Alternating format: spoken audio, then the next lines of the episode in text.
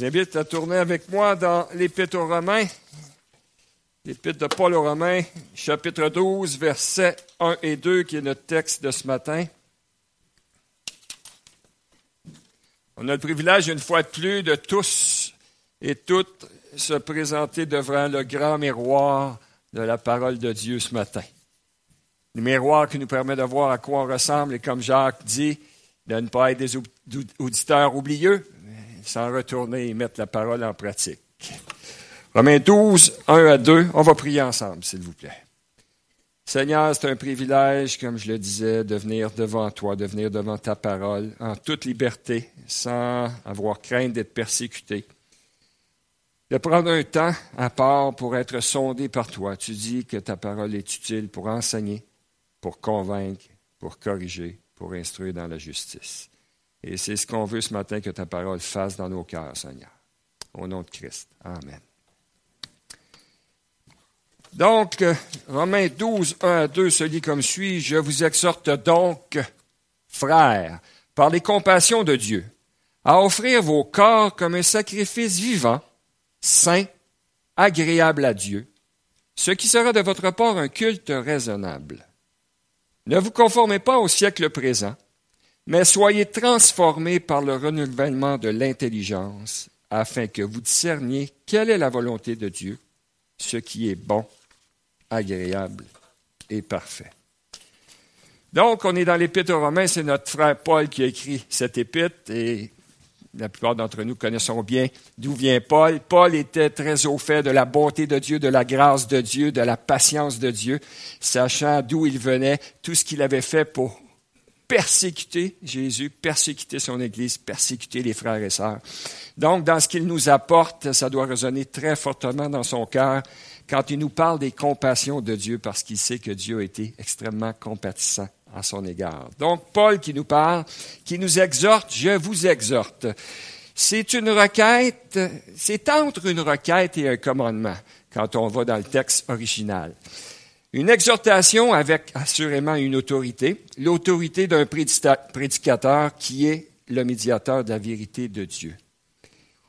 Donc, c'est pas apporté avec une autorité d'un supérieur qui donnerait une ordre, un ordre, pardon. Je vous exhorte donc, un petit mot qui en dit long. Je vous exhorte donc, le donc sert à quoi? Le donc sert à faire le lien entre ce qui précède et ce qui s'en vient. Donc, le donc nous parle des onze chapitres précédents. Je vous exhorte donc. C'est une transition, une référence à ce qui précède. Frère, ça s'adresse à qui? Ça s'adresse aux chrétiens. Par les compassions de Dieu. Je m'excuse, ma femme m'a dit, mets pas ton doigt dans ta bouche quand tu tournes tes feuilles. Non, je viens d'y passer. Je vous exhorte donc par les compassions de Dieu. Les compassions de Dieu, ce sont les bontés de Dieu envers toi, envers moi, envers chacun de nous. Ces bontés-là, nous qui n'en sommes aucunement dignes. C'est ça qui est la fondation de l'exhortation de Paul. Il dit, considérez tout ce qui précède, toutes ces bontés, et en conséquence, vous voudrez faire ce que Paul nous dit par le Saint-Esprit. Donc, j'invite Guillaume à nous présenter quelques-unes de ces bontés-là. Pas nécessaire de tourner parce qu'on les a toutes. Car je n'ai point honte de l'Évangile. C'est une puissance de Dieu pour le salut de chacun d'entre nous. Donc, la puissance de Dieu à travers l'Évangile pour nous amener à la foi, au salut. Romains 2, 4 qui nous dit de ne pas mépriser les richesses de la bonté, de la patience et de la longanimité de Dieu, c'est son indulgence, sa bonté qui nous pousse à la repentance. Encore là, on voit la bonté de Dieu. Prochain verset qu'on connaît très bien. On a tous péché, on a été privés de la gloire de Dieu, on a été gratuitement justifiés par sa grâce, par le moyen de la rédemption qui est en Jésus-Christ. On continue. L'espérance ne trompe point. L'amour de Dieu est répandu dans nos cœurs par le Saint-Esprit qui nous a été donné. C'est assez merveilleux. On était ennemis de Dieu, on était réconciliés par la mort de Christ.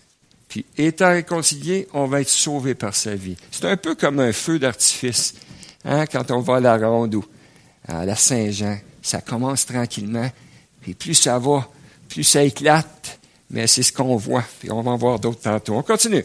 Le salaire du péché, c'est la mort, mort physique, mort spirituelle, le don gratuit de Dieu. C'est drôle, hein? le don gratuit, le don gratuit de Dieu. La vie éternelle, on a la vie éternelle en Jésus-Christ, c'est un don, c'est gratuit. On n'a aucune condamnation. La condamnation n'est plus sur notre tête, plus d'épée de Damoclès au-dessus de notre tête pour ceux qui sont en Jésus-Christ. Fini la condamnation. Dieu fait concourir toutes choses à notre bien. Quand les temps sont difficiles, particulièrement, on se demande qu'est-ce que Dieu fait, mais Dieu utilise tout ça. C'est le grand recycleur. Il prend toutes les, tous les morceaux de plastique et les morceaux de métal et nos vieux papiers dans nos vies et il fait du recyclage. Il transforme ça. Il fait concourir ça à notre bien. On continue. Nous savons, euh, on revient juste avant, je m'excuse, c'est moi qui en ai sauté un. Nous savons du reste que toute chose, OK, on était là. OK, on continue. Euh, ceux qui l'ont connu d'avance, il nous a connus d'avance, il nous a prédestinés à être semblables à l'image de Jésus. Il y a un verset qui dit, je pense que c'est dans Colossiens, lui qui a commencé en vous cette bonne œuvre la rendra parfaite pour le jour de Jésus-Christ. Donc c'est un peu ça qu'on voit ici. Il les a aussi prédestinés à être semblables à l'image de son Fils, afin qu'il soit euh, le premier-né de beaucoup de frères. Et ceux qui l'ont prédestiné, il les a aussi appelés, ensuite justifiés, ensuite glorifiés. Donc c'est, et ça, ça sera pour tantôt on, peut revenir au précédent. Donc, voyez, juste en quelques versets, comment les richesses de Dieu, les bontés de Dieu qu'on ne méritait pas du tout, tout ça, c'est un don gratuit. Tout ça est pour nous. C'est vraiment touchant. Et si on prend toutes les aux Romains, les onze chapitres, je suis allé creuser plus loin. On a vu certains éléments, j'en rajoute qu'on n'a pas vu. Donc, on a vu le salut, on a vu la bonté, on a vu la patience de Dieu, ses indulgences, la gloire pour nous. La gloire est à venir pour nous. Euh, on a la paix parce qu'on est avec lui, justifié gratuitement par la foi, l'amour de Dieu en nous par le Saint-Esprit, mais l'amour de Dieu pour nous, réconcilié avec Dieu, sauvé de la colère. Euh, dans Thessaloniciens, ça dit que Jésus revient dans une flamme de feu pour punir ceux qui ne connaissent pas Dieu, ceux qui n'ont pas reçu l'amour de la vérité pour être sauvés. Mais nous autres, ça ne nous concerne pas parce que par la grâce de Dieu, on lui appartient. La colère, c'est fini pour nous. On est abondamment gracié, pas simplement gracié, mais abondamment gracié affranchi du péché, on a la vie éternelle, plus de condamnation, on a l'Esprit de Dieu, on, va être ressuscité, ce corps-là qui nous donne du trouble et qui parfois, on voudrait s'en débarrasser ou en avoir un nouveau, mais ça se fait pas. Mais un jour, il va être transformé, on va revêtir un corps glorifié. Euh, on a été adopté, on est héritier de Dieu. Dans Romain, ça nous dit héritier de Dieu. Il y en a qui prennent des billets de loterie pour gagner le gros lot. Le gros lot, on l'a. On est héritier de Dieu. Hein? C'est, et co-héritier de Christ, la parole de Dieu nous dit. Euh, l'Esprit de Dieu intercède pour nous quand on ne sait pas de quoi demander dans nos prières. La parole de Dieu aussi nous dit dans Romains, lui qui n'a point épargné son propre Fils, mais qui l'a livré pour nous, comment ne nous donnera, ne nous donnera aussi, ne nous donnera-t-il pas aussi toute chose avec lui, pardon. Euh, Dieu est pour nous, qui sera contre nous. Et finalement, qu'est-ce qui peut nous séparer de l'amour de Dieu? Il n'y a rien, de rien, de rien qui peut nous séparer de l'amour de Dieu. Et j'inviterai Guillaume à mettre le verset, je vous inviterai à vous lever. Et on va lire le verset, le chapitre 11 se termine ainsi. Ô profondeur de la richesse, de la sagesse et de la science de Dieu, que ses jugements sont insondables et ses voix incompréhensibles. Car qui a la pensée du Seigneur?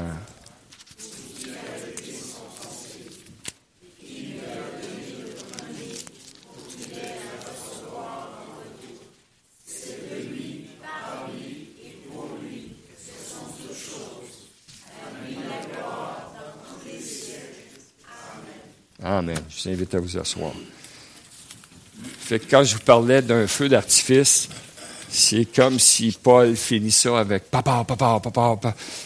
Hein? La fin, c'est vraiment glorieux. C'est comme si Paul regarde tout ce qui précède. C'est comme s'il manque de mots. Hein? C'est tout simplement ça.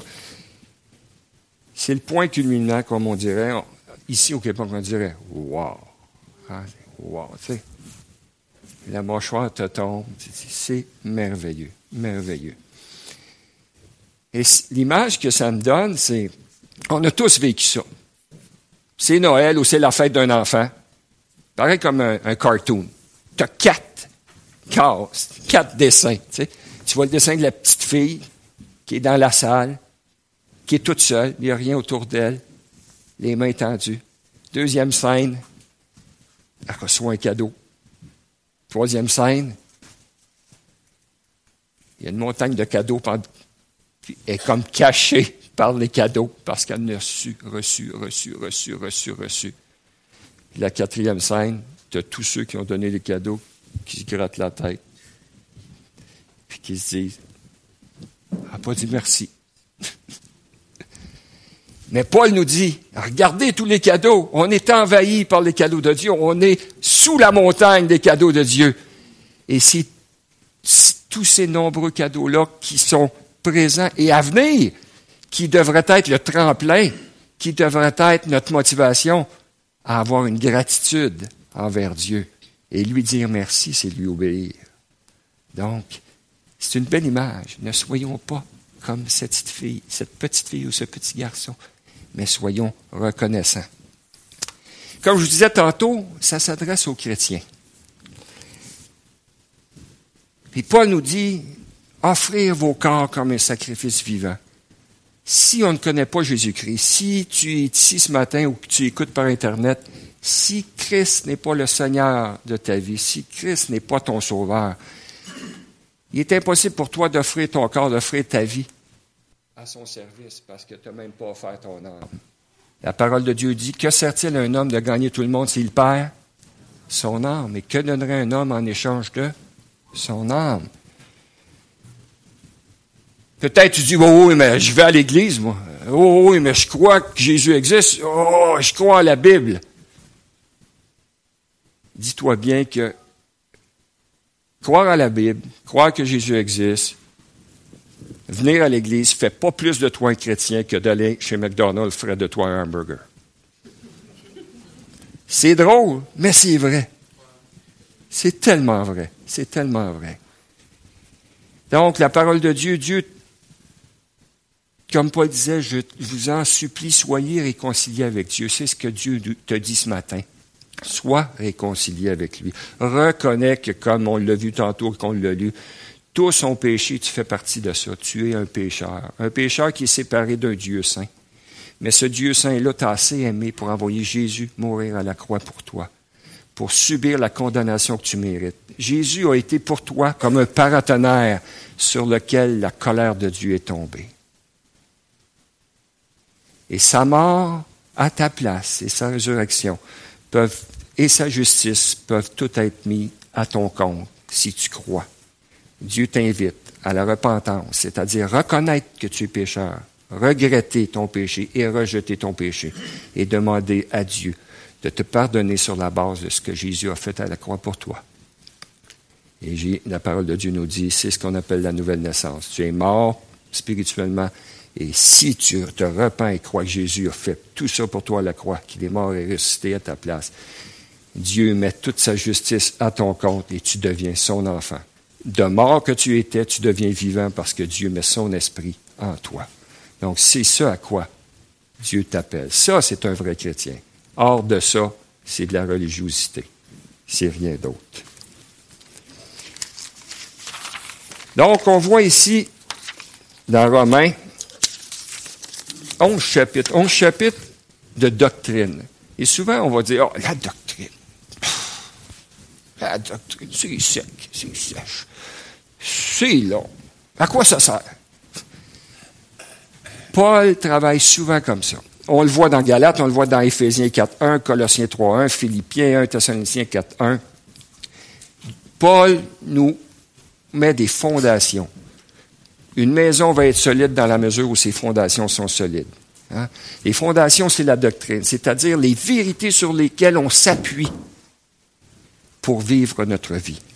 Et c'est ce que fait Paul dans les onze premiers chapitres, avec toutes ces compassions-là qui nous sont présentées, toute cette doctrine qui deviennent comme je vous dis, c'est la fondation pour notre vie pratique qui devient l'expression de notre gratitude. Quelqu'un disait, l'éthique est donc enracinée dans le dogme. Hein? On vit basé sur ce qu'on croit être vrai, sur ce qu'on croit être bon, sur ce qu'on croit être mauvais. Hein? Donc, l'éthique, notre façon de vivre, est enracinée dans le dogme. Jésus disait dans Jean 13, 17, Heureux si vous savez ces choses, pourvu que vous les pratiquiez. Mais pour les pratiquer, il faut les savoir. Donc, l'importance de la doctrine. Donc, la doctrine, un tremplin pour l'obéissance.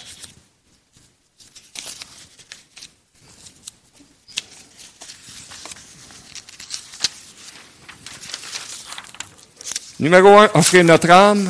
Nous qui sommes chrétiens, notre âme est au Seigneur. Hein? On a été racheté un grand prix, on lui appartient. Notre âme est à lui. Donc, on est appelé maintenant à offrir notre corps comme un sacrifice vivant. Dans l'Ancien Testament, la notion d'offrir qu'on voit ici, c'est vraiment l'image de l'Ancien Testament. L'image du sacrificateur qui offrait la victime sur l'autel. Donc, c'est vraiment l'idée de ce qu'on voyait au temple. Mais dans le Nouveau Testament, on sait très bien que des victimes sanglantes, des animaux morts sur l'autel, c'est fini. Hein, c'est fini. Pierre 2,5 nous dit que nous sommes des prêtres, c'est-à-dire un saint sacerdoce. Comme les prêtres de l'Ancien Testament, nous sommes des prêtres parce que nous avons accès à Dieu. OK? Et nous sommes appelés à offrir des victimes spirituelles à Dieu. Pardon. Les victimes spirituelles, il y a plusieurs versets qui en parlent. On peut euh, résumer ça en disant, ce sont les œuvres qui honorent Dieu, faites à cause de Christ, sous la direction du Saint-Esprit et de la parole de Dieu. Dans Hébreu 13, 15, on voit certains exemples de victimes spirituelles. Louer Dieu. 13, 16, faire le bien, partager nos biens, amener les autres à Christ. Éphésiens 5, 2, sacrifier nos désirs pour le bien d'autrui. Apocalypse 8, 3, prier. Donc, ce sont quelques exemples de victimes spirituelles. Donc, on disait que Jésus, Dieu a déjà ton, ton, ton, âme, ton esprit, l'homme intérieur, le vrai toi, le vrai moi, appartient au Seigneur. Il veut le corps maintenant, dans lequel le vrai moi, le vrai toi, réside. Il a le cœur, Maintenant, il veut le véhicule. C'est le lieu de résidence de notre humanité, notre corps. Hein. Si le corps meurt, qu'est-ce qui arrive? Notre esprit s'en va avec qui? Avec Dieu. Le corps, il reste ici, séparé, plus de problème, c'est merveilleux. Hein? Donc, il y a vraiment une différence entre les deux. C'est un petit peu comme l'arbre dans ses feuilles. Mais, hein, on, a tous connu la, chanson L'arbre est dans ses feuilles. On a le corps, notre humanité réside dans notre corps. Dans notre corps réside la chair, et la chair est intrinsèquement liée au péché. L'arbre est dans ses feuilles. Donc, il est essentiel d'offrir notre corps. On le voit dans Romains 6.13, un peu plus tôt dans Romains, il dit, ne livrez pas vos membres au péché comme des instruments d'iniquité, mais donnez-vous vous-même à Dieu comme étant vivant de mort que vous étiez, et offrez à Dieu vos membres comme des instruments de justice. Romains 6, 19. De même que vous avez livré, dans le passé, vos membres comme esclaves à l'impureté et à l'iniquité, pour arriver à l'iniquité, ainsi maintenant livrez vos membres comme esclaves à la justice, pour arriver à la sainteté. Notre corps, même si la parole de Dieu nous dit que nous attendons la rédemption finale de notre corps comme je vous disais tantôt, le jour où nous aurons un corps glorifié. Donc, c'est pas encore fait où le corps va être complètement changé, même si dans la parole de Dieu, on voit ailleurs que le corps appartient aussi au Seigneur, mais il n'a pas été transformé comme notre esprit l'a été. Dans la culture grecque, on sait que tout ça se passait dans une culture qui n'était pas la nôtre, qui était une culture grecque. Le corps, les gens avaient une vision du corps vraiment particulière. On appelle ça le dualisme. Ils voyaient le corps comme étant mauvais. Le corps, c'était très mauvais, puis l'esprit, ça, c'était quelque chose. Ça fait qu'il disait, oh, le corps, tu peux faire ce que tu veux avec. C'est pas grave. C'est pas grave, c'est pas important. L'esprit, par contre, ça, c'est important. Mais dans la parole de Dieu, on ne voit pas ça. C'est totalement contraire à ce que la parole de Dieu nous dit. Dieu dit, il faut savoir posséder notre, corps dans la sainteté. C'est puissant, ça. On voit ça dans, dans 1 Corinthiens 3, 16, 6, 19, cette notion-là, qu'il faut savoir posséder notre corps dans la sainteté. À savoir qu'on ne fait pas avec notre corps ce que l'on veut. En termes de gars, ton corps, c'est ton char. Hier, j'ai eu comme ce flash-là, je suis rentré dans mon camion. Ben oui, moi, je suis comme mon esprit dans mon camion. Puis mon camion, c'est comme mon corps. Puis je vais un peu partout par l'entremise de mon corps. Donc, mon corps, c'est mon char. Dans l'esprit que c'est le véhicule. Si Dieu veut agir à travers toi, si Dieu veut parler, il parle à travers ta bouche. Si Dieu veut écouter pour offrir de la compassion, il écoute à travers tes oreilles. Si Dieu veut rendre service, il rend service avec l'aide de tes mains. Hein? Ainsi de suite, ainsi de suite. Donc, notre corps est véritablement le véhicule de l'amour de Dieu pour les gens qui nous entourent, que ce soit chrétien ou non chrétien. 1 Corinthiens 6,13 nous dit Mais le corps n'est pas pour la débauche, il est pour le Seigneur et le Seigneur pour le corps. C'est intéressant, hein? Le corps n'est pas pour la débauche. Comme je disais tantôt, tu ne fais pas ce que tu veux avec ton corps, mais le corps est pour le Seigneur et le Seigneur pour le corps. Je ne sais pas pour vous, mais c'est du gâteau. C'est beau, c'est puissant, c'est profond. Puis c'est engageant aussi. Donc, on est appelé à offrir notre corps à Dieu pour qu'il soit soumis au Saint-Esprit et par le fait même que nos membres soient des instruments de justice. Je vous invite à tourner dans 1 Corinthiens 6, 19 et 20. Il y a des versets des fois qu'on lit, je ne sais pas pour vous, puis euh, on n'en voit pas toute la profondeur. Mais quand ils sont mis dans leur contexte, ça devient vraiment puissant. C'est comme s'ils prenaient leur beauté. 6, 19. 1 Corinthiens 6, 19. Ne savez-vous pas que votre corps est le temple du Saint-Esprit? Qui est en vous, que vous avez reçu de Dieu, et que vous, ne vous appartenez point à vous-même. Juste ça, des fois, on pense qu'on est le petit boss des bécosses, qu'on est le boss de notre vie, puis qu'on peut faire ce qu'on veut vous ne vous appartenez pas à vous-même. Car vous avez été racheté à un grand prix. C'est quoi le prix? La mort de Christ. À un grand prix. Glorifiez donc Dieu dans votre corps et dans votre esprit qui appartiennent à Dieu. Donc, c'est assez, euh, assez puissant. On a donc vu l'importance du corps aux yeux de Dieu. Non pas qu'il est parfait, non pas qu'il est pur, on le sait, le péché est dans nos membres, hein, le péché est attaché à notre corps. Mais le Seigneur le veut soumis à son esprit pour l'utiliser à sa gloire.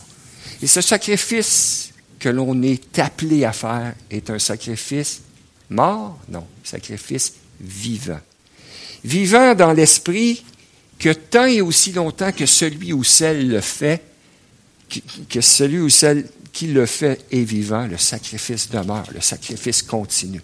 Donc, tant aussi longtemps qu'en tant qu'enfant de Dieu, on offre notre corps à son service et que c'est quelque chose qu'on fait continuellement, ça dure autant que nous sommes vivants.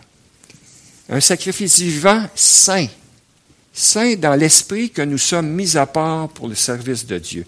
La notion de saint veut dire hein, être mis à part, hein, utilisé pour. Donc, nous sommes ceux qui offrons nos cœurs, nos corps continuellement pour le service de Dieu. Ce qui est quoi? Agréable à Dieu. Un sacrifice de ce type lui fait plaisir. Et ça termine en disant ce qui sera de votre part un culte raisonnable. C'est traduit comme ça. Et les experts, les théologiens, euh, ont travaillé fort à essayer de saisir la, vraie signification de cette idée de culte raisonnable.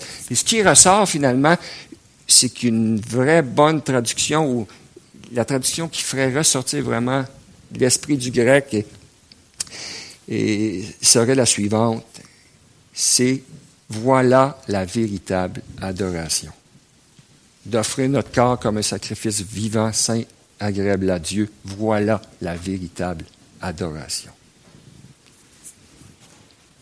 Une fois pour toutes, non, on le disait, mais continuellement.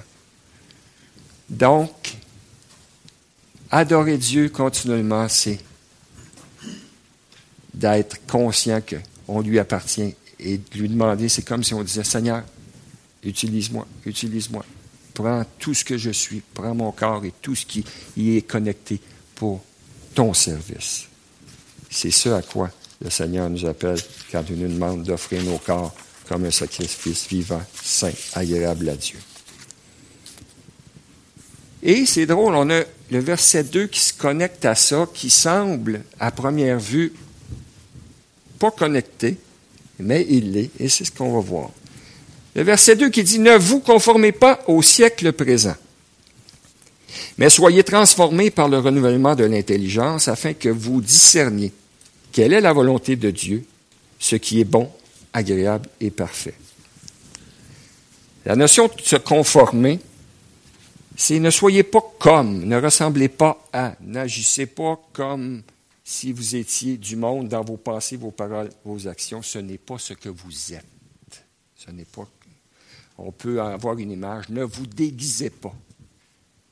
Parce que si intrinsèquement nous sommes enfants de Dieu, l'Esprit de Dieu habite en nous, notre esprit a été racheté. Si on se met à penser, agir, parler d'une façon qui n'est pas conforme à ce que nous sommes intrinsèquement, c'est-à-dire un enfant de Dieu, c'est comme si on se déguisait. On fait comme. Hein? C'est comme, on voit à l'Halloween ceux qui se mettent un masque de monstre ou euh, habillés de façon pas du tout appropriée, tout ça tout ce qui n'est pas dans nos comportements, nos actions, nos paroles, nos pensées, en accord avec ce que nous sommes intrinsèquement, c'est comme un déguisement. Hein. Puis c'est un déguisement qui, pourrait marquer en arrière, le petit sticker pourrait marquer le monde. Hein. C'est vraiment ça. On ressemble au monde, mais on n'est pas de cette essence-là. On ne devrait pas, mais ne vous conformez pas. Au siècle présent, au siècle présent, des fois, il y en a qui disent Oh, ça c'est pas bon, ça c'est pas bon, ça c'est pas bon, ça c'est pas bon, c'était meilleur dans le passé. Bien, dans le passé, si on faisait Back to the Future, puis on était capable de s'envoyer dans le passé, puis on arrive dans le passé, bien, dans le passé, c'était le siècle présent. Puis il y a 100 ans, ceux qui vivaient le 100 ans, c'était le siècle présent. Le siècle présent, c'est à chaque époque la masse de pensées, d'opinions, d'enseignements, de buts, d'espoir, d'aspiration comme un nuage qui est là, qui se promène, toxique, tout ça contraire à la parole de Dieu. Dès qu'on voit n'importe où, que ce soit à la radio, à la télé, la télé, dans les journaux, peu importe où, une pensée, quelque chose qui est contraire à la parole de Dieu, c'est ça le siècle présent. C'est ça qui fait, fait en sorte que les gens s'éloignent du Seigneur. Et doit-on être surpris? Non. Qu'est-ce que 1 Jean 5,19 nous dit? Le monde entier est sous la puissance du malin. Si le monde entier est sous la puissance du malin, les gens qui font les journaux, les gens qui font les films, les gens qui font les émissions de radio, les émissions de télé, pour la grande majorité, leur but dans la vie, c'est pas de glorifier Jésus. Hein? C'est tout sauf ça, et bien souvent, c'est de descendre le nom de Jésus. Donc, il ne faut pas être surpris que tout ça est insidieux, tout ça a pour but ultime des choses qui sont contraires à la parole de Dieu. Donc, à notre époque, le siècle présent, c'est tout ça qui est en désaccord avec la parole de Dieu. Donc, ne vous conformez pas au siècle présent. Je disais, le scénariste C'est lui qui écrit en arrière. Le scénariste, tu ne le vois pas en face dans un film. Hein? Tu ne le vois pas. Lui, il était là avant. Il a tout pensé, il a tout écrit. Le diable, c'est comme ça. J'ai écouté une chanson dernièrement d'un chrétien, puis il parlait comme si c'est le diable qui parlait. Il dit Oh, la dernière qui est sortie, c'est moi qui l'ai écrit. c'est intéressant de voir ça comme ça. Donc, le scénariste ne veut pas notre bien. Pas du tout. Il est venu pour égorger et détruire la parole de Dieu, nous dit. C'est sérieux. Puis des fois, on devient comme engourdi, on devient comme hypnotisé par le monde. On devient comme un petit peu des zombies qui allons dans la vie sans tenir compte que, oh, attention à ce que tu écoutes, attention à ce que tu regardes, attention euh, avec quoi tu nourris ton esprit, parce que tout ça va t'influencer. Donc, on ne veut pas être conformé au siècle présent, mais on veut être transformé. Mais soyez transformés. Comment? Par le renouvellement de l'intelligence. Le chemin de la transformation, c'est le renouvellement de l'intelligence. L'intelligence, c'est la raison pratique c'est la conscience morale. On a besoin, frères et sœurs, de diliter notre disque mou. On a besoin d'être reprogrammé. Vraiment. Je ne sais pas quel âge vous êtes nous, Seigneur, mais on a plusieurs années derrière nous où on a été programmé par la pensée du monde. Hein?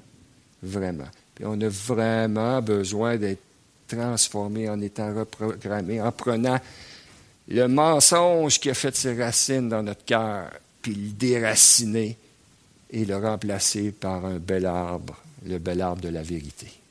Hein? Puis ça se fait facilement? Non, ça ne se fait pas facilement. Mais c'est ce qui va nous permettre d'être transformés. Et comment est-ce que ça, ça se fait? Par la parole de Dieu. C'est simple, mais c'est tout ça. Le mensonge doit être remplacé par la vérité. La parole de Dieu, c'est la vérité. Hein? Puis la repentance, c'est de découvrir la vérité, de rejeter le mensonge et se tourner vers la vérité et la mettre en pratique. Donc, dans la mesure où on confronte nos façons de voir sur nous-mêmes, sur les autres, sur la vie, sur l'amour, sur la sexualité, sur tous les aspects de nos vies, dans la mesure où on confronte tout ce qu'on a appris, tout ce qu'on pense être vrai, et qu'on met ça devant le miroir de la vérité qui est la parole, et quand on voit que ça ne concorde pas, on ouvre la poubelle, on jette notre ancienne façon de voir, on la remplace par la parole de Dieu, la vérité, et on marche dans l'obéissance. Petite image, toute simple, mais qui nous aide, et vous allez vous en rappeler. Apparaît-tu que j'ai travaillé avec les enfants? Hein? Oh, je ne sais pas si je perds la caméra, mais. Quand on est rempli de la parole de Dieu, c'est une belle eau pure, hein? limpide. C'est facile de voir à travers, c'est facile de voir clair. Hein? Mais au fur et à mesure qu'on laisse notre esprit se faire affecter par les choses du monde, qu'est-ce qui se passe? Ici, sur la seringue, c'est marqué siècle présent. Tranquillement. C'est insidieux, hein? Tranquillement, tranquillement, tranquillement. C'est ce qui se passe. Tranquillement. Un, petit film du croche ici, un petit livre du croche là, une coupe de tonnes qui glorifie pas le Seigneur. Et progressivement, c'est ça. Puis là, tu arrives, tu dis, oh, je sais pas pourquoi, je me suis éloigné du Seigneur. Je comprends pas. Mais plus on laisse le siècle présent être injecté dans nos vies par tout ce qu'on laisse pénétrer dans nos vies, c'est ce qui arrive. On ne peut sûrement pas dire santé. Hein? Donc, la pureté de la parole de Dieu fait le ménage, nettoie nos pensées, les transforme les amène au diapason de la vérité de Dieu.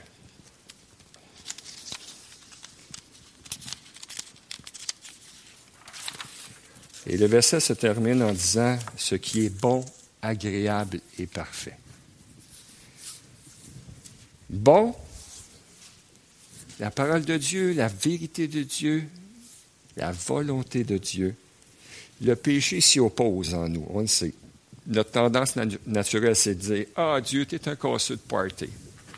Franchement, t'obéir ici, plate. Pas de fun à t'obéir.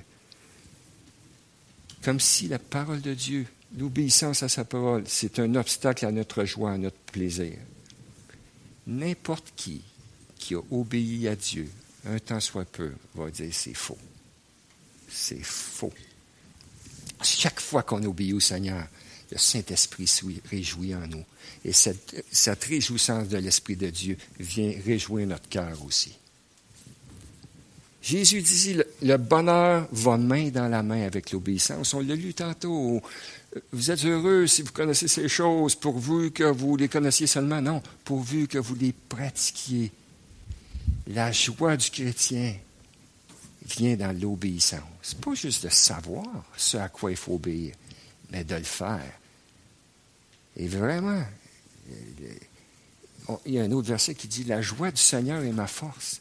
Mais cette joie-là, qui est notre force, est beaucoup intrinsèquement reliée à notre, obéissance. Donc, ce qui est bon, cette volonté de Dieu, elle est bonne parce qu'elle est reliée aussi à notre bonheur. Agréable, donc agréé de Dieu, accepté de Dieu, approuvé de Dieu. Dieu n'approuve rien d'autre que l'obéissance à sa volonté, rien d'autre. Parfaite est parfait dans le sens qu'elle est complète. On n'a rien à y ajouter, encore moins à y enlever. Hein? Elle est parfaite.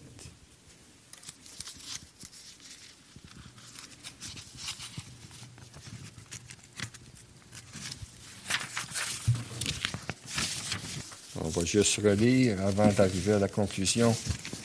On va relire notre texte du point de départ, si vous avez vos Bibles, Romains 12, 1 et 2. On va le voir avec peut-être de nouveaux yeux.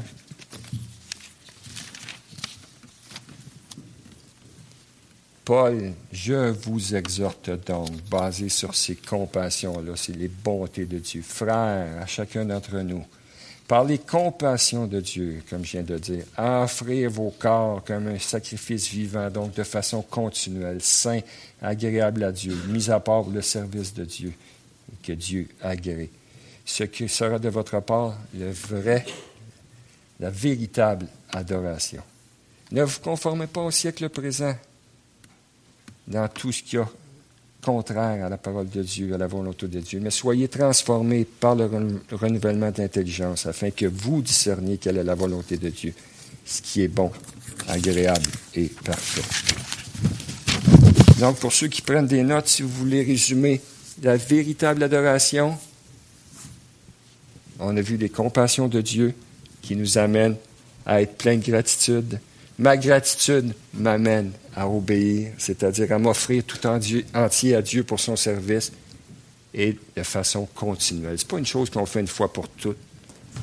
Il faut continuellement revenir au Seigneur et dire, Seigneur, prends ma vie, prends tout ce que je suis, utilise-moi à ta gloire.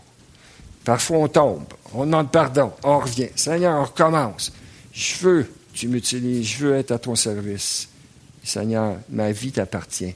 Sers-toi de moi, sers-toi de mes mains, mes yeux, ma bouche, tout.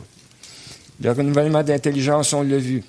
Je veux connaître sa volonté pour lui ressembler, pour lui obéir, pour ne pas être conforme à ce monde. J'ai besoin d'être reprogrammé par la parole, ce qui va m'amener à une obéissance, un engagement. Il y a un missionnaire qui disait, écoutez bien parce que c'est, c'est pas un genre de phrase qu'on fait souvent. Il n'est pas fou celui qui perd ce qu'il ne peut garder pour gagner ce qu'il ne peut pas perdre. Il n'est pas fou celui qui perd ce qu'il ne peut garder, c'est-à-dire sa vie, pour gagner ce qu'il ne peut pas perdre, oui, la vie éternelle, mais toutes les bénédictions de Dieu. Et parfois, on s'accroche à nos vies. on met du tape, mon homme, on met des tailles rap, puis on, veut s'accrocher à plein d'affaires dans nos vies parce qu'on pense que c'est ça le bonheur, c'est ça. Hey, le bonheur est là, puis le fun est là. Puis puis on s'aperçoit après un certain temps, non, non, non, mais des fois, ça prend du temps, puis des fois, on paye cher hein, pour, pour s'en apercevoir, malheureusement, que le vrai bonheur, c'est pas dans ces choses-là. Hein. Il n'est pas fou celui qui perd ce qu'il ne peut garder pour gagner ce qu'il ne peut pas perdre. C'est vraiment beau. Hein.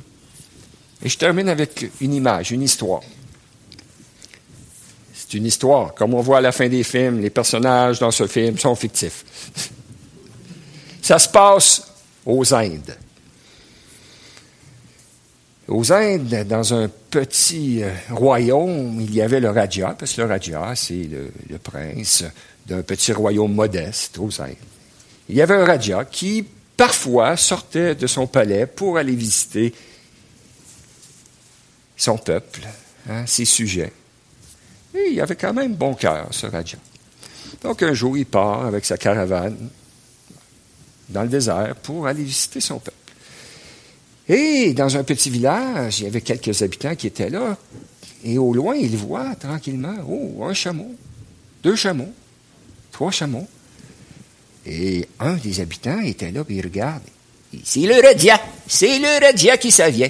Hein? Puis là, il commence tranquillement à être tout excité. Parce que cet habitant-là était extrêmement pauvre.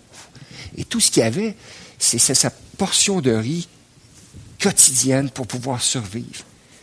Il dit, s'il aurait et s'il me voit peut-être, aurait-il pitié de moi et qu'il pourra changer ma vie.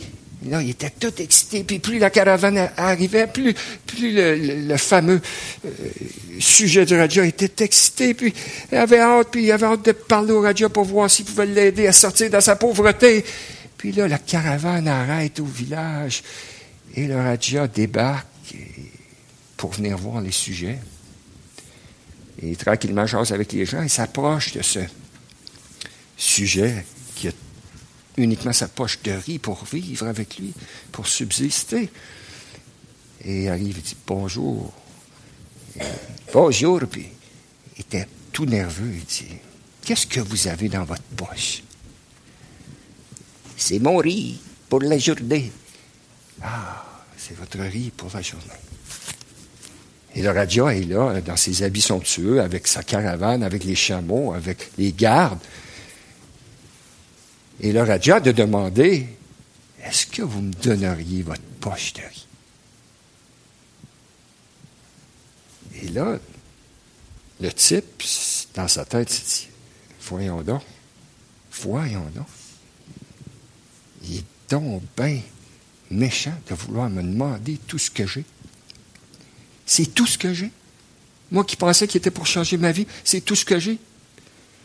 Et vraiment, de reculons, il prend trois grains de riz dans sa poche. Il tend sa main, il donne les trois grains de riz.